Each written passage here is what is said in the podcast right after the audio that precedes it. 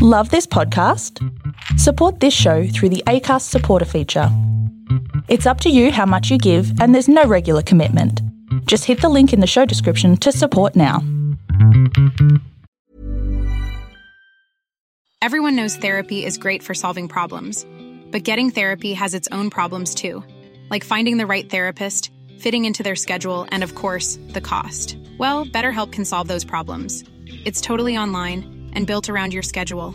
It's surprisingly affordable too.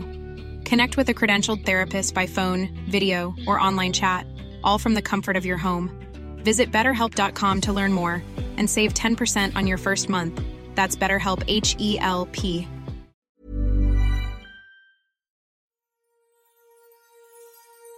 Welcome, one and all, to Storybox, the place to be if you are a lover of stories, learning, growth, and you want to improve your life.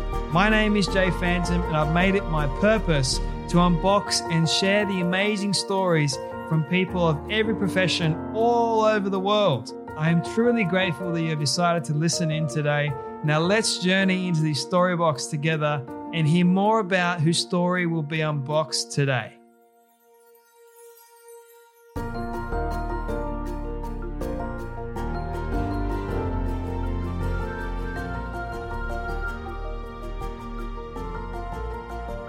Just as Christmas came so quickly, it ended so quickly. I hope you guys are recovering well from all the amazing food that you must have had during your Christmas break uh, and, and enjoying the time with your friends and family. But I'm going to keep it going, my friends, to keep the energy running because I have none other than Kerwin Rae on the podcast today. Now, if you don't know who Kerwin is, he is Australia's leading business strategist and high performance specialist. He's helping over 100,000 businesses in 154 different industries throughout 11 countries worldwide with his revolutionary mo- no bullcrap approach to business growth and personal transformation. Unlike other coaches or consultants who offer entrepreneurs and growth seekers at best pieces to the puzzle, his Events and programs have a comprehensive blueprint for success and are designed to accelerate results fast within a purpose built community thriving with culture. Having failed nearly every subject at school, something I can almost relate to, battling addiction like myself, and encountering uh, six near death experiences. Mine is three, so he just doubled that. Uh, including a stroke, which almost nearly killed him as well. Kerwin's ability to conquer the odds is second to none. And you guys are going to hear a lot about that in this interview and how he goes about doing uh, all that stuff and and his his real mindset when it comes to um, encountering difficult situations in life, which is quite fascinating. Um, but Kerwin's appeal lies in his unique approach to share the trials, tribulations, vulnerabilities, and adversities that we're all so familiar with and he also equips clients and audiences with the tools and capabilities to break through barriers, unlock their true potential, and become unstoppable. He has one of um, one of my favorite podcasts to listen to, which is Unstoppable with Kerwin Rae. He's got some amazing guests on there, which I highly encourage each and every one of you to listen to. This Kerwin, the entrepreneur, has reached millions of people across the globe with his extensive social media following of well over a million people and compelling content which covers business, mindset, psychology, high performance health, parenting, and relationships, which are just some of the things that we touch on during this conversation as well. So I know you guys are going to get a lot from this one. Kerwin has also appeared in mainstream media for his cutting edge business in publications such as The Australian, The Sydney Morning Herald, The Financial Review, and Think Big magazine. And Kerwin has also shared the stage with legendary names such as Sir Richard Branson, Tony Robbins, Mark Bouris, and Sir Alan Sugar, to name but a few. And like I said, we cover a lot in this conversation that I know is going to build you up and improve you and keep you guys thriving in your life right now. Kerwin is one of the best speakers out there in the game. He's one of the best performers, and you guys are going to learn not just his story, but the tools necessary for you guys to become better and to become unstoppable in your own life. I love this conversation. Be warned though, there is a little bit of swearing in this episode. So uh, I just wanted to pre warn you all, but don't let that distract you from the amazing story that you're about to listen to. If you do get something from this, please share it around to your friends and your family. I am making it easier now for each and every one of you to be able to find the story box. I have uh, now officially moved from Anchor over to a different hosting service. Um, and they're great. Honestly, it's making the whole um, finding the story box, the everything just so seamless. So really appreciate the guys over at Acast for helping me out uh, over there. Also, uh, please leave a rating and review if you do love this episode. It goes a long way, once again, to building this incredible community of like minded individuals that we can use stories to help motivate, inspire, challenge, educate, and influence in the right possible ways. You guys are going to be the next leaders in our society, and we need good leaders. We don't need bad ones, we need good ones. So, I mean, that is your choice, but I hope to influence you guys in, in the positive way. So, with that all being said, my friends, you know what time it is.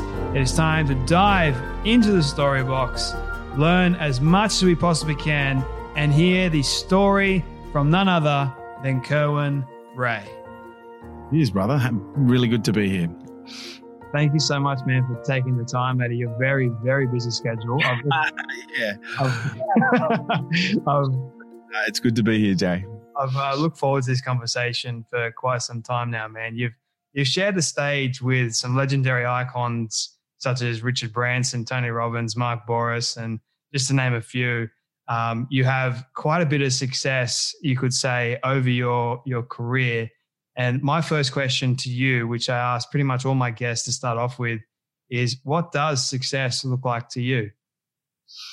Look, that's uh, that's a really good question. And if you had asked me that same question maybe 25, 26 years ago, it would have looked very, di- the answer would have been very different. Um, success to me right now is um, being surrounded, being, look, I think fundamentally for me right now, success is being happy and you know and it's where we are able to express our values that enable us to feel that things are important um you know and that for me right now is family and so yeah i uh, my success to me is being happy and being surrounded by my family and i feel like i'm absolutely slaying it right now so yeah. And I think once we do that, we shift away from, you know, because a lot of people would say, what does success look like to you? And everyone can have a whole range of answers to that. But I think it's it's different for every person. I don't think there's right or wrong. But for me, you know, over time, as I've learnt, um, success, you know, I one stage I would have thought it was money, then I had it and realized it wasn't. Uh, I would have thought at one stage it was health, and I had it, and I re- realized it wasn't. I, I, realized, you know, success is a combination of a number of things that are, when you express them, that are important to you, enable you to feel, you know, a particular way. And for me, that's feeling peaceful and happy. I love that, man. When was the moment for you that you sort of, because you mentioned there earlier that if I had asked you 25 years ago, it would have been a different story altogether. But I'm curious, when was the moment for you that you sort of realized that success for you was actually happiness and being amongst your family? I don't think it was a moment per se. I think it was moments, you know, because I think everybody thinks they know what success looks like until they get there and go, shit. You know, because to me, people look at success as sometimes a goal that will get them somewhere that they're not and make them feel in a certain, you know, a different way. Um, and for me, yeah, I, I, as I said, uh, I grew up voids breed values. We didn't have a lot of money, and so as a result, I had this massive value towards money. And so for a very long time growing up, I placed a massive value on money and the ability to make money, and I pursued money, thinking that once I reached a certain enough, then I'd had everything that I thought was missing when I was a kid.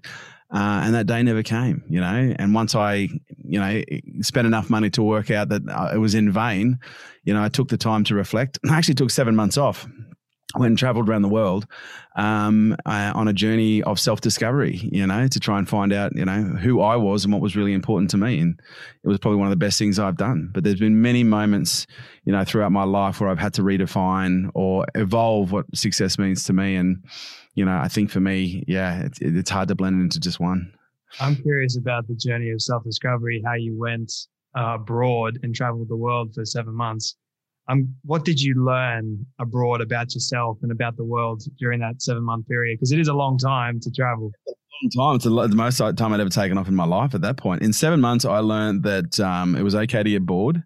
Um, but I, I learned a lot about myself. But the the the the, the jokes on me because the funniest thing is is I didn't.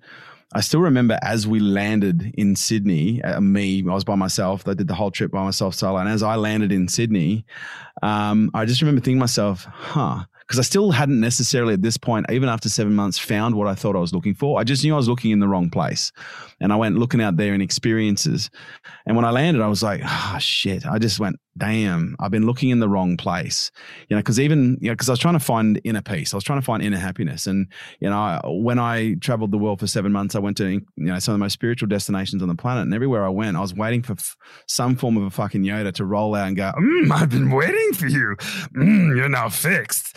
And, you know, it didn't happen. Like I, I did Machu Picchu and I convinced, you know, 15 very mature, normally quite sensible people to treat, you know, our, our normal four day hike to Machu Picchu like an adventure race and run it because I just knew at Machu Picchu I was going to find something I was looking for. I was going to find more of me, you know. And I did this for seven months, you know, chasing from thing to thing to thing. And all I'd done was gone from trying to look at money as the object or to, you know, cars or houses or women as the object. And all of a sudden I was now looking at experiences as the object. And I was going, well, if I can't find myself in, a, in an object, maybe I can find myself in an experience. I found a lot about myself, but it wasn't until I um, really landed that it was like, shit. And again, that started a whole new cascade of different journeys, you know, in the inner realms. Can I just say that was an insanely good Yoda voice? Damn. Yoda, big fan. Yeah. Far out. Um, what age were you when you actually went on this journey? Like I'm, I'm shit with chronology. It's about 25, 26, I think I was 25, 26. So around similar similar age of, of of me. I'm 24 at the moment, and I kind of went. I didn't travel, but I went on a journey last year of discovering who I am and what I, what I really wanted in life and finding my purpose. And I feel like a lot of young people they sort of get stuck when they get through get to the challenges and they don't really know, like they feel mm. kind of worthless and like or they're chasing something for such a long time, and then when they get to it, they don't, they don't feel satisfied or fulfilled. And what I'm curious about, Kerwin, is like I want to go to your origin story a little bit and ask you, what did you want to be when you grew up? When you like I know you wanted to make a lot of money. That I can remember, Dot was a vet. Um, because you know my mum used to ca- um, describe me as Doctor Dolittle because I could talk to the animals, um, and I shit you not, even to this day, I, I have a, a, weird affinity for animals of all shapes and sizes. Um, I love animals, and so for the longest time, it was a vet. It was a vet, vet, vet, vet, vet, vet, vet, uh, and then along came Top Gun, and then it was a fighter pilot and um, you know and then it was around that age because i think i was you know 11 12 when top gun came out um, but and to give context, I at the time my best mate was his parents used to own the the the kiosk at the pool and the cinema at the Lavarack Barracks in Townsville. And so I owned the cinema and every night of the week they were playing Top Gun. And every night of the week, like at least four nights a week, I was sitting front row of that cinema watching Top Gun. So I've seen Top Gun, I don't know, probably a thousand times. Uh, I used to be able to recite the whole script.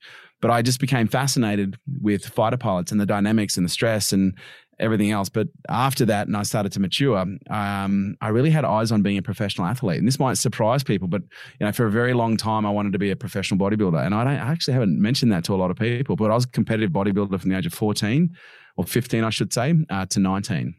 And so during that period, you know, there was a very strong period of time where, you know, I was like, mm, you know, maybe I could, maybe I should. Um, but that was, yeah, that was uh, not something that I ended up going for. I had an accident when I was 15 or uh, just when this actually started to happen.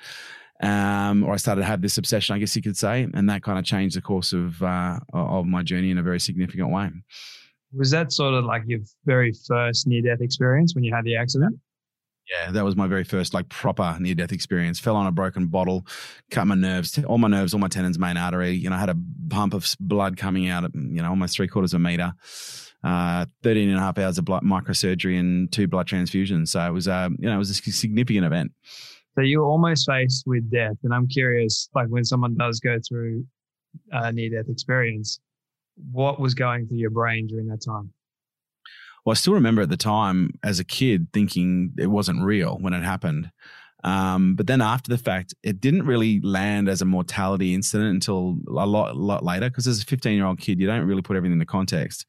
Um, you know, and so for me at the time, I didn't see it as a near death experience. I saw it as a dis- disabling experience because, you know, I was told I would be disabled and I wouldn't be able to use my hand. And I had to work very hard just to get my hand back from, you know, a 20% function to 80% function. I'm still working on the other, you know, the other 20%. And that, that period of time created not so much a, an awareness of, you know, appreciation for life, but it, gave me an enormous appreciation for struggle because I was off school for nine months. I was in rehab every single day, six days a week, hour and a half on a bus into the city, uh, hour and a half to two hours in rehab, hour and a half out. I was doing that six days a week, mate. So I couldn't go to school, you know, and not that I was fucking missing anything. I was, I failed every subject from year one to year 12, you know, I was diagnosed ADHD and dyslexic at the age of seven. Um, so for me, I wasn't missing out on anything, but I was missing out on a lot of the social context, but it was, an incredibly emotionally and mentally traumatic experience at the age of 15 you know already being aware of the fact that you're academically you know declined or labeled that way at that point of life anyway and thinking the only object the only way you're going to create success in life is through some form of physical activity because i was very gifted in sport and physical activity uh, and then that happened and i was just like deal, dealing with that as a 15 year old kid you know I, I started asking bigger questions like what that, what am i going to do with my life? you know um, so it was quite significant. And I learned how to deal with suffering. I learned how to deal with pain. I learned how to do things and defy the odds. The, you know, I still remember sitting down with a doctor, the surgeon, after 12 months of rehab. The I wanted they wanted to get me an, uh, an assessment, and I started doing this. And he goes, "Oh my god, what you're doing is medically impossible," you know. And so for a lot of people, you know, I was told what I wanted from my hand was impossible, and I still even remember in um, in rehab, there was a couple of situations where, you know, I, I, think everyone at home, if they can see this as a video, like just touch the tips of your fingers because, you know, you take that for granted. That took me about 10 months to do. And, you know, I used to sit there shaking, just trying to touch my pinky against my thumb or, you know, or any one of these fingers. And I'd be sitting there and I'd have tears streaming down my eyes. And, uh, but, you know, and I feel for the, the, the ladies that supported me through rehab because I used to see this kid just torture himself every single day at the table. I'd torture myself to the point of tears. And that one time, one of the ladies came up to me and she goes, "Just let it go. It's okay. It's not coming back."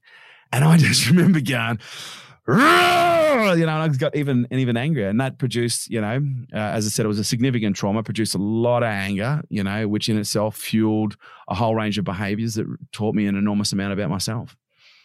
Mm, there's so much to unbox there. um, one thing that I'm curious about is how have you been able to manage because you have a lot of, I guess, traumatic experiences throughout your life. How have you been able to manage that trauma to this day? Great uh, question. Uh, yeah. How have you been able to do it? Learn how, uh, uh, by virtue of being exposed to a disproportionate number of traumas, you know, and then, you know, I guess experiencing the consequences of that biologically, physically, and mentally, it put me on a path where I wanted to discover how do I regulate these systems that feel so out of whack because when you experience a trauma, and I, you know, I had what I'd call, yeah, know, PTSD is a spectrum, but I had moderate to severe PTSD for a good 20, 25 years. Um, and you know, to give you context, my everyone's PTSD is you know it presents differently. Mine, know, I'd have an activation. There'd be some kind of a small stress or a stress or an event or something happening that would trigger me emotionally, and I could calm myself down. But what happened is my card, my, my cardiovascular system wouldn't. You know, I'd have I'd be at 100, 110 beats a minute sometimes for five to ten days and I've delivered countless events like that. I've delivered, you know, you know, I haven't had an activation now in almost two years, but I had to learn to live that way. You know, whereas most people that would happen, they go, "Oh, I can't work for a week," you know, I'm, or I'm out for a week, and I, I don't disrespect people who take the time out to look after themselves, but in, that just wasn't my mindset. You know, when I had an activation, I learned how to push through, but I kept asking the question: "There's got to be better ways. There's got to be better ways." You know, as I evolved and adapted I learned that I could literally go around to every system in my body and learn how to regulate it. I could learn how to regulate the system of my psychology. Okay, I could learn how to regulate the system of my cardiology, my heart. I could regulate the system and the connection between my heart and my brain. I could regulate my emotional system. I could regulate my stress systems, my autonomic nervous system. I can also regulate biochemistry and biology and neuro. There's so much that we can regulate just through learning how to breathe, learning how to focus, learning how to talk to self you know, and understanding that, um, you know, we literally do have a trillion dollar supercomputer. You know, we are, and I say to people, it's sitting between our head, but it's not. We're a bio, we're the best biotech on the market right now, and science would pay a trillion dollars to be able to replicate us. You know, but we're walking around like we're a fucking, you know, a, a straw man. You know, and so for me, this journey has been the pursuit of we got this trillion dollar piece of hardware, but no no user's manual. And so for me, yes, I got given all these experiences, but by virtue of these experiences, it led me to ask questions that develop processes that not only do I use now, but I teach these to business owners, I teach these to elite professional athletes, I teach these to elite military opera- operatives, I teach these to people in high performance areas of all areas of life because the fundamentals are the same. Uh, and that's really interesting. I guess that's been probably the best part for me. Mm. I can I can relate to a lot of what you're saying because uh, I ended up in in high school in year 11. We were going through like there's a lot of stresses in my life at the time, and I was failing pretty much everything, and I ended up having a massive panic attack.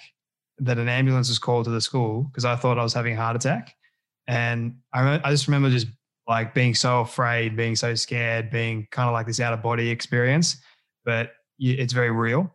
And mm after that, it was sort of like this massive, like smack to the face. Like I needed to put in systems and processes into my life that were going to serve me in a positive way because everything up until that point was all negative, was all stress, stress, stress, stress, stress. And I thought that I was absolutely worthless because I wasn't doing well in exams or um, family issues, you name it.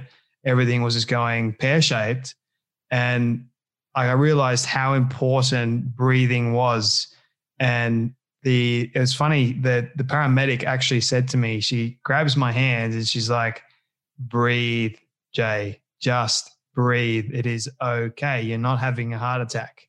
It's just a panic attack. Um, and then even after that, like I started adopting exercise into my life. I started like more exercise because I wasn't doing much. I started reading a lot more started meditating a little bit more, praying, you name it. And it all sort of helped tie into because there was a lot of trauma, there was a lot of stress, anxiety, you name it.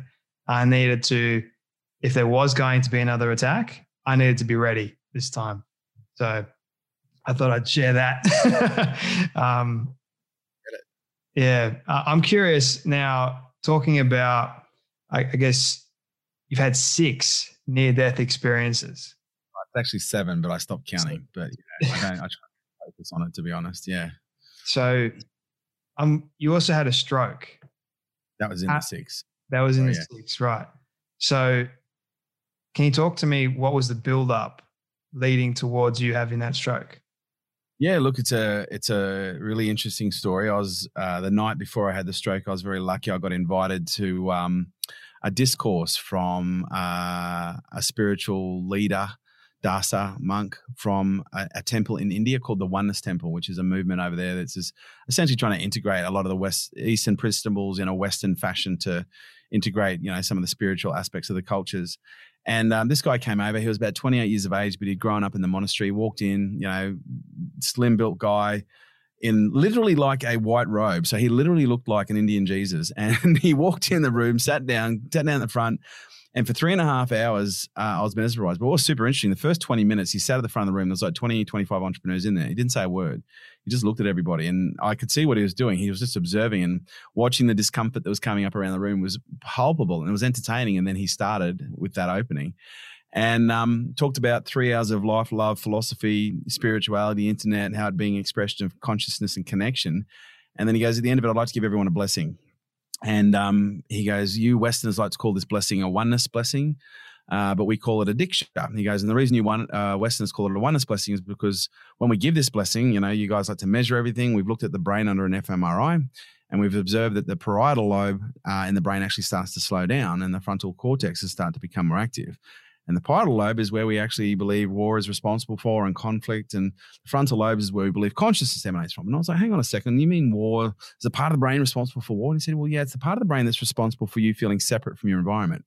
You know, it stops you bumping into things. And she goes, so when that dissolves, um, you feel more connected. You feel a greater sense of being connected. But when it's there and you have two polarizing perspectives, depending on how polarizing and how emotional are, that can create levels of conflict, you know, and at a cultural level, that can be, you know, um, expressed as war.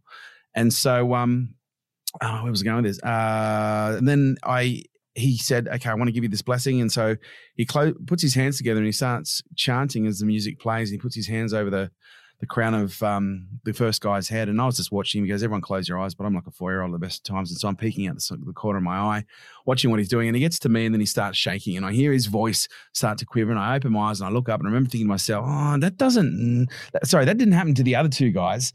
And then all of a sudden I just felt quite blissful. Now, I've, I've been very lucky through my life. I've been exposed to a lot of, um, healing modalities. Like my mother was a clairvoyant and a psychic. And so, you know, I was taught Reiki at the age of three and four without even knowing what Reiki was. And so I've been exposed to all sorts of, you know, weird and wonderful stuff. And so I know what a, a legitimate energetic healing feels like. And then all of a sudden I went, oh, and I was like, wow, this dude's legit. And so I just experienced this, this blessing. And then it was maybe, I don't even know how long later it was. I came back and then I opened my eyes and I looked down and there was two or three people down and he just looked at me and smiled and I didn't think anything of it. And then it was uh, 3:58 the next day. Uh, I'll give you the, the, the the shorter version. I'm standing in the kitchen with the chicken in one hand, talking to my PA, and then all of a sudden she looks at me and she goes, "I think you need to sit down, Kerwin." And I was like, "Well, why?" And then I started to realize I was talking, you know, a bit weird. And then I looked down and my tongue was hanging out of my mouth, and I had drool just streaming down my chest. Um, and I started laughing because I was just thoroughly entertained at the fact that I was doing this and you know in front of someone that could actually see it, not just by myself. And um, she starts freaking out. You need to sit down and ground yourself. And I sat down to touch the floor. And, you know, I had one hand that was on the floor and one hand that was twisted up here. But the crazy thing was I could actually feel the other hand on the floor. And um, then I lied down and yeah, I kind of, I had what I guess you'd say a, um, a near death experience. I laid down and yeah, I went to a few different places. All of them were, were black. There was no white light or no white tunnel, but all of them very distinct. The first one felt like I'd gone to a mobile phone network um, and I could just hear a whole hundreds of conversations just overlapping uh, constantly. And then, um, yeah, then the second place that I went to was was almost like Q and A with God. Like I just remember asking every question I asked, I just got an answer for. Everything I thought about made sense, and it was like it's so so so so high. It's such an incredibly almost psychedelic experience where like everything in the universe made sense. And I thought about some of the craziest shit, right, of existence. And it is, I just understood everything. And I was like, and then I get taken to this next place, which is where you can, where I was basically offered, and again, it wasn't some dude, there wasn't a, a button. It was just, I remember getting the feeling that you can stay or you can go. And I remember thinking, fuck, man, I've lived five lifetimes. There's no shame in me bowing now. You know, if this is my time, so be it. I remember going, look, if it's my time, I'm ready to go. And it wasn't like, a, oh no, take me now. I was like, you know what, dude, I'm so fucking grateful for what I've been given. I'm good. You know, if you want to take me now. Uh, and then I woke up. I woke up bolt upright, and then you know, uh, not long thereafter, got taken to the hospital, and they wanted to send me home, but there was another very persistent doctor there, and sure enough, they discovered a you know, three quarter centimeter uh, stroke in my right parietal lobe, you know, of all places. And it was so funny because the doctors came back with the MRI. They said, You've had a stroke and then a parietal lobe. And I was like, Fuck, I was only talking to this dude last night, you know, about what happens in the brain. And then, like, so is there any reason why, any activity that you've engaged in that you think may have led to the stroke? And I was like, well, there was this Indian guy who gave me this.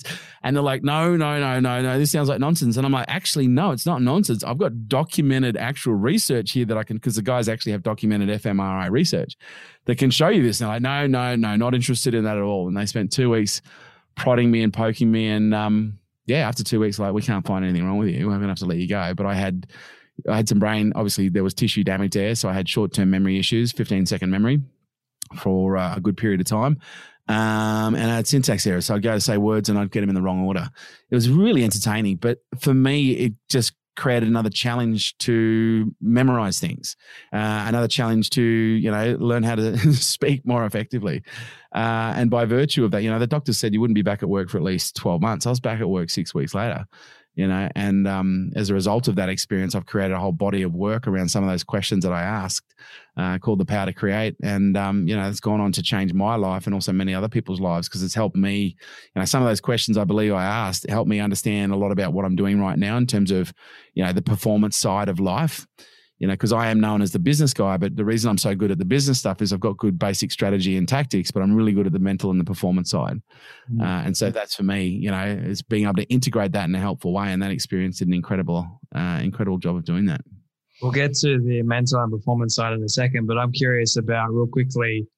So you went you said the Indian um, mystic or whatever you want to call him, he smiled at you. So I'm curious, did you ever go back and ask him, did you know that I was going to have a stroke one day?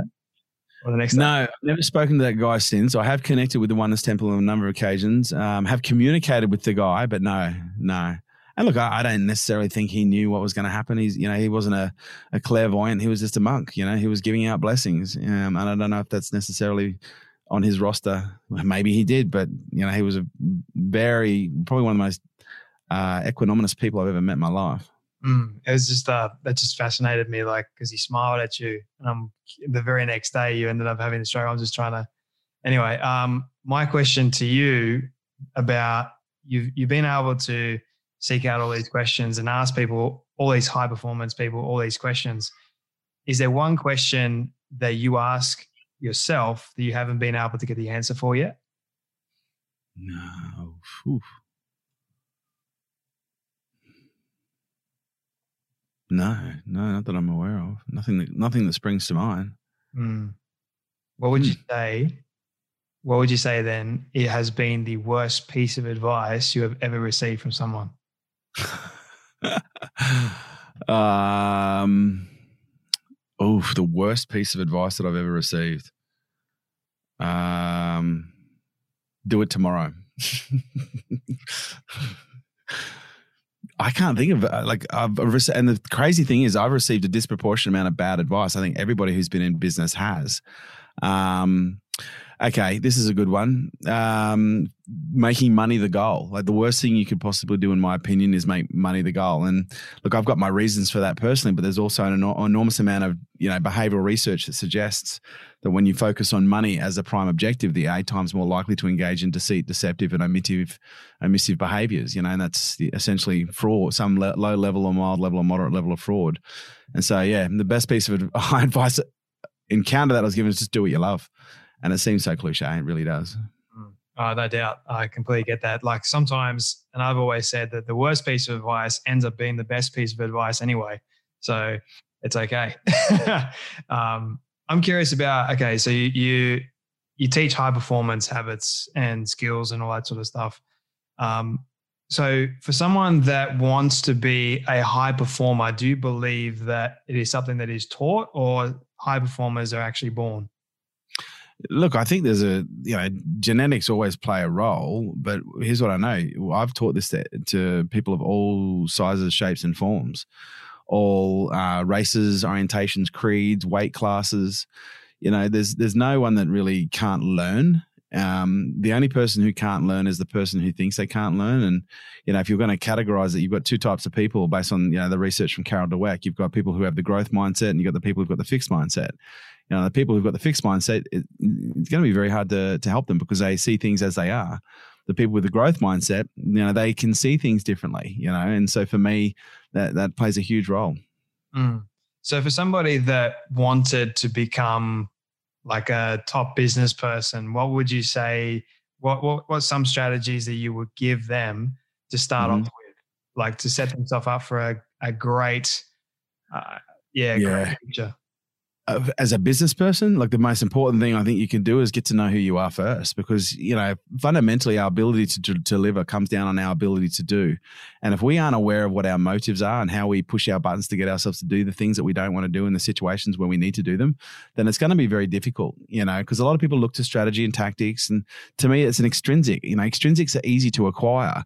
The hardest skill to acquire is the intrinsic ability to drive yourself in any direction you fucking choose, to do any task you choose you know and that to me is is is a skill set you know and um, the more you get to know who you are the more you understand where the belts le- levers and the buttons are to do those things. But i think you know most people don't spend enough time getting to know who they are you know in order to understand the mechanics of the hardware and the software that they're operating you know because as i said you're walking around with a trillion dollar computer but most people are running fucking word you know? And you know if you're running word and you need you can be running a lot more sophisticated programs why not run a more sophisticated program? You know at the end of the day it's it, it is a choice but it's one that has to be made consciously. And the way that you upgrade the program is by becoming familiar with the landscape you know and the operating system itself and realizing that if i want to upgrade the program how do i do that? Well i could download a new program or hang on a second this trillion dollar computer comes with an inbuilt programmer. You know i can actually program myself you know, and that in turn, you know, lays open the doorway of, oh, the more I get to know me, the more I realize I'm very suggestible to the things that I say myself on a regular basis. I'm very aware that I pursue these things more than these things. How can I associate more things with these things to be more motivated? Like there are so many little things that we can do, but you can't do that unless you know who you are. You know, and that's probably the biggest difference that I have you know, because our client, our um, K2 Elite, like it's probably one of the most um, highly sought after programs in the world. And the reason being is about one in three or one in four will 2x to 10x in their first 12 months, 18 months. You know, and you've got to understand, yes, we have great strategies. Yes, we have great tactics, best in the world. But where we really, really thrive is in the area of performance. You know, it's a mental game. Okay, it's a physical game. It's a spiritual game, and by spiritual, I mean you know there's a there's something about feeling good for no good reason. There's something about feeling connected to something greater than just yourself. You know, because that's where we really do learn more about what's possible.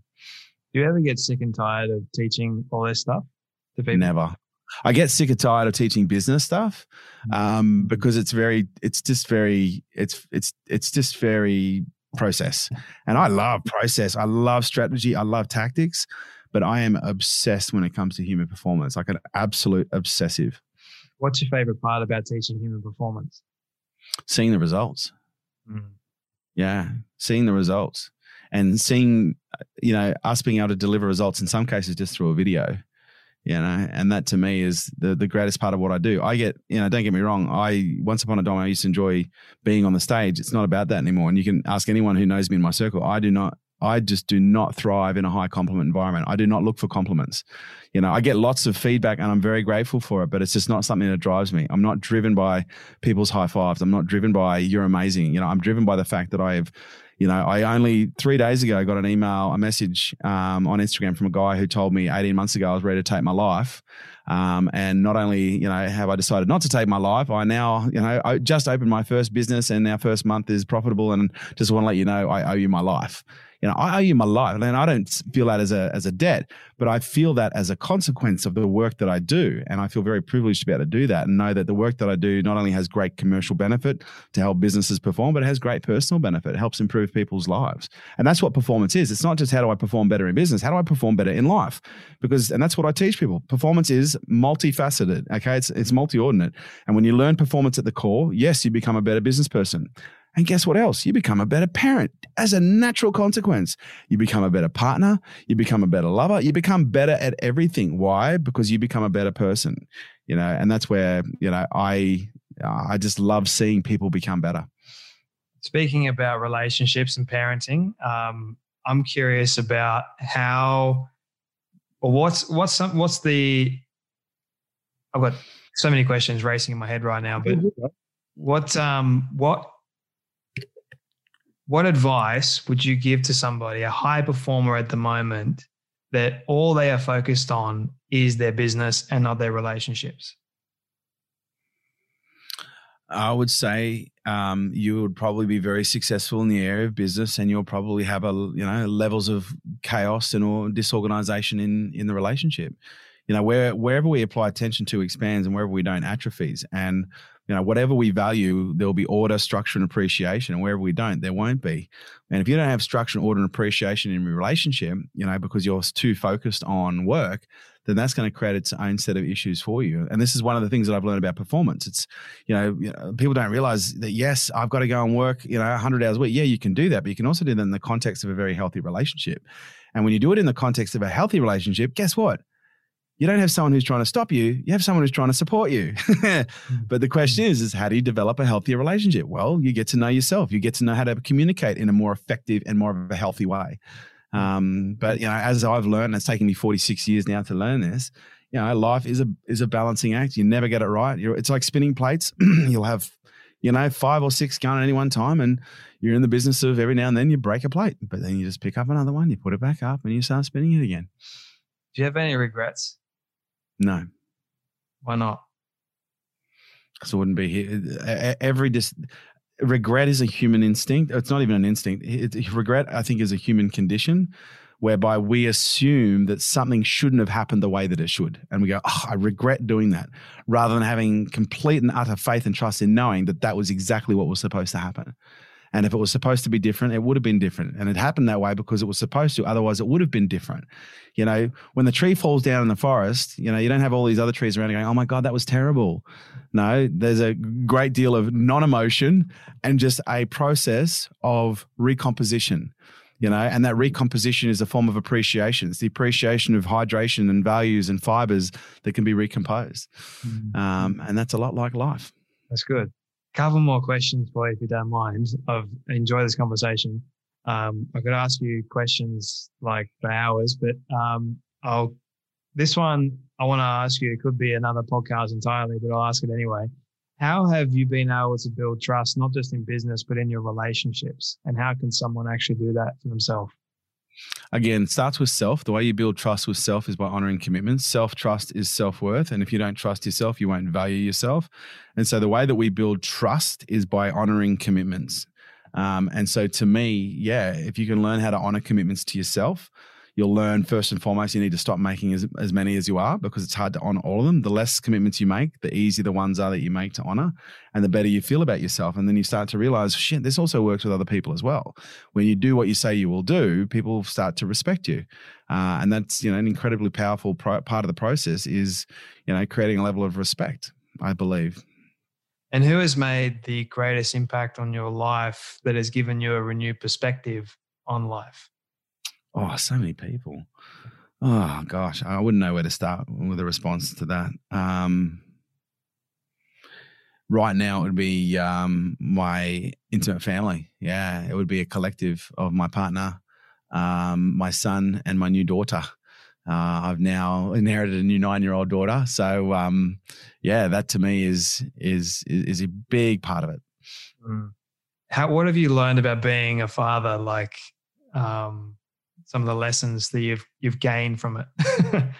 Look, I've learned how to become such a good business person as a result of fatherhood because it's taught me a really important fundamental lesson, which is how do you lead and build trust?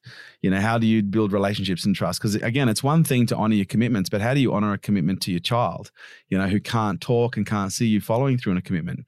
And that's where we've got to honor the energy. And so to me, uh, you know, one of the best ways to build trust outside of you know commitments is understanding that as parents our fundamental role is to make kids feel safe so that they can grow you know and so it is an entire journey around have you got kids jay are you, are uh, you on the band oh, okay so you've got to look forward to but this is what we learn like our, our, our goal here is to develop the kids so that they can perform at their best okay and they can express their potential Okay, but oftentimes we misunderstand what that looks like. We think, you know, managing performance is yelling at people.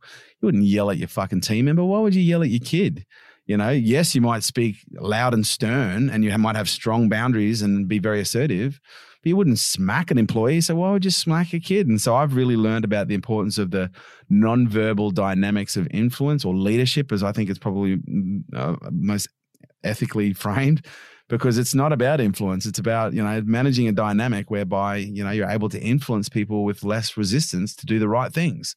Mm-hmm. um, you know whether it be clean up their room or you know put their shoes on or clean up their you know their, their lego. It's uh, it's a process of you can either learn how to manage parenting through domination and aggression and that'll be a fucking conflict zone a chaos zone a stress zone okay? Or you can learn how to manage it through communication which is going to be slower it's going to take more time.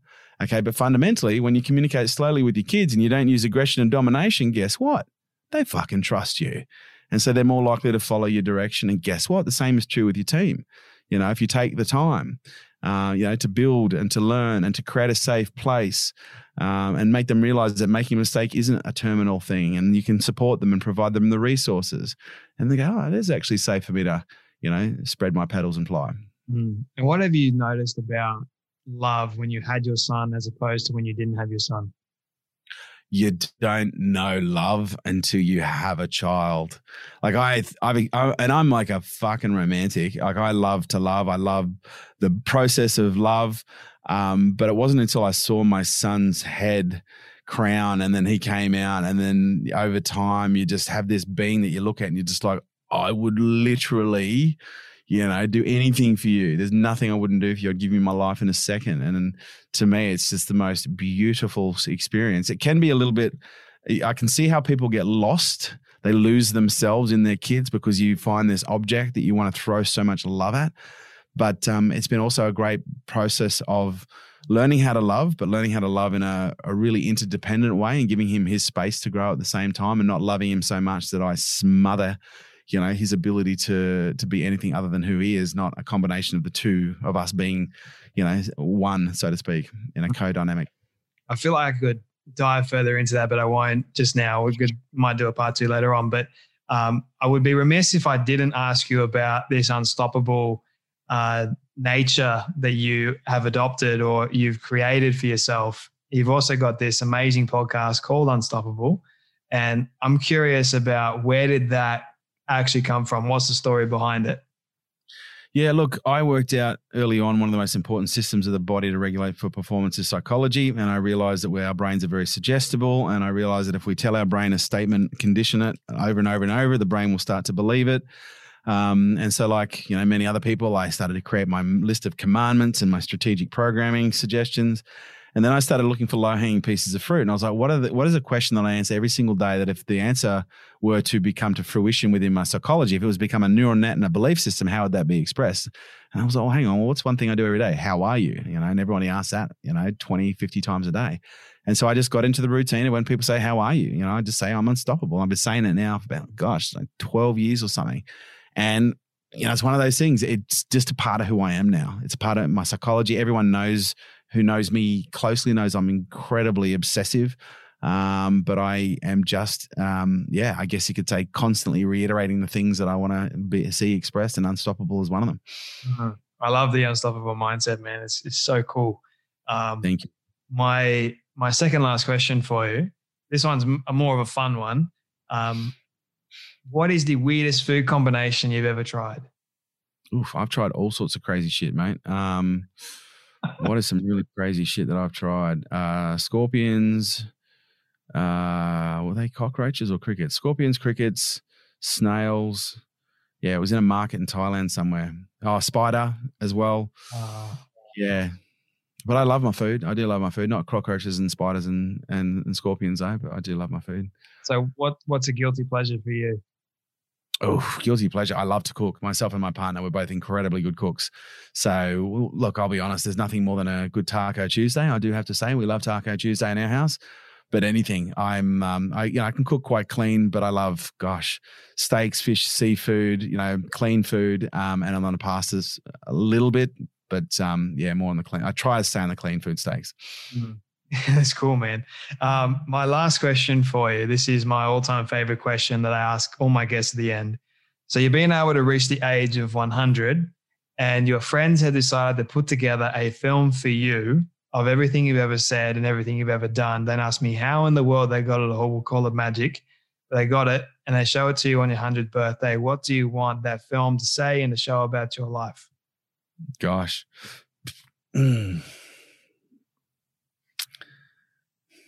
Yeah, I'm not good at these questions. I would like my film to ideally contain as few swear words as possible. um, Rated G. yeah. Look, I, I, like it. Would I'd like it to contain, you know, some of the most precious memories that have come from things that I've said to the people that have been most important to me throughout the different stages of my life. You know, because I think you know we go through life and we get to the end of the life and we have people around us, but there's been so many people through our lives that have supported us in different ways that aren't, you know either in our life, either due to orbit or you know even mortality. And so I'd love to, yeah, sit back and look at all the special moments where I've got the opportunity to have an impact in someone's lives, you know, over the years by saying something that's actually made a real difference. Mm. I watch that. yeah. Go and where can people find you and connect with you, man? You guys can find me everywhere. Uh, Facebook, Instagram. Um, where else have we got? TikTok, LinkedIn, YouTube, Telegram. We're everywhere, mate. So yeah, and even kerwinrae.com for those of you who want some free resources. We've got a lot of performance tools uh, on the website, a lot of business tools on the website for free. So if you guys want to get in there and get some stuff to get things ramping up in any area of your life, then yeah, kerwinrae.com. And also check out his amazing podcast too. So oh yeah, Unstoppable. Fuck, that'd be good. Plug that. Yeah. and thank you so much for your time, man, for your story okay. and everything that you're doing out there in the world. Huge fan. So thank you so much for coming to the Storybox podcast. Bless you, Jay. Appreciate it, mate. Thank you.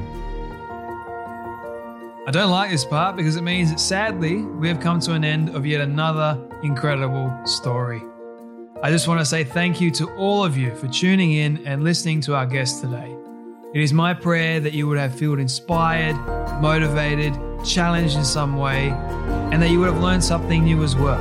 If you'd like to hear more amazing stories like this one, you can do so now by searching up the Storybox on any podcast platform. It's that easy.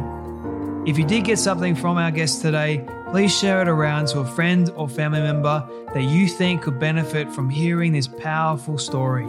And before you go, please leave a rating and review on Apple Podcasts. It will only take 30 seconds and it'll go towards reaching more people.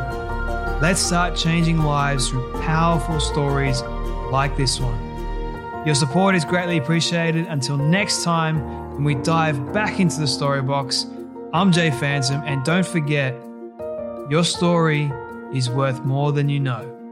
I'll catch you next time.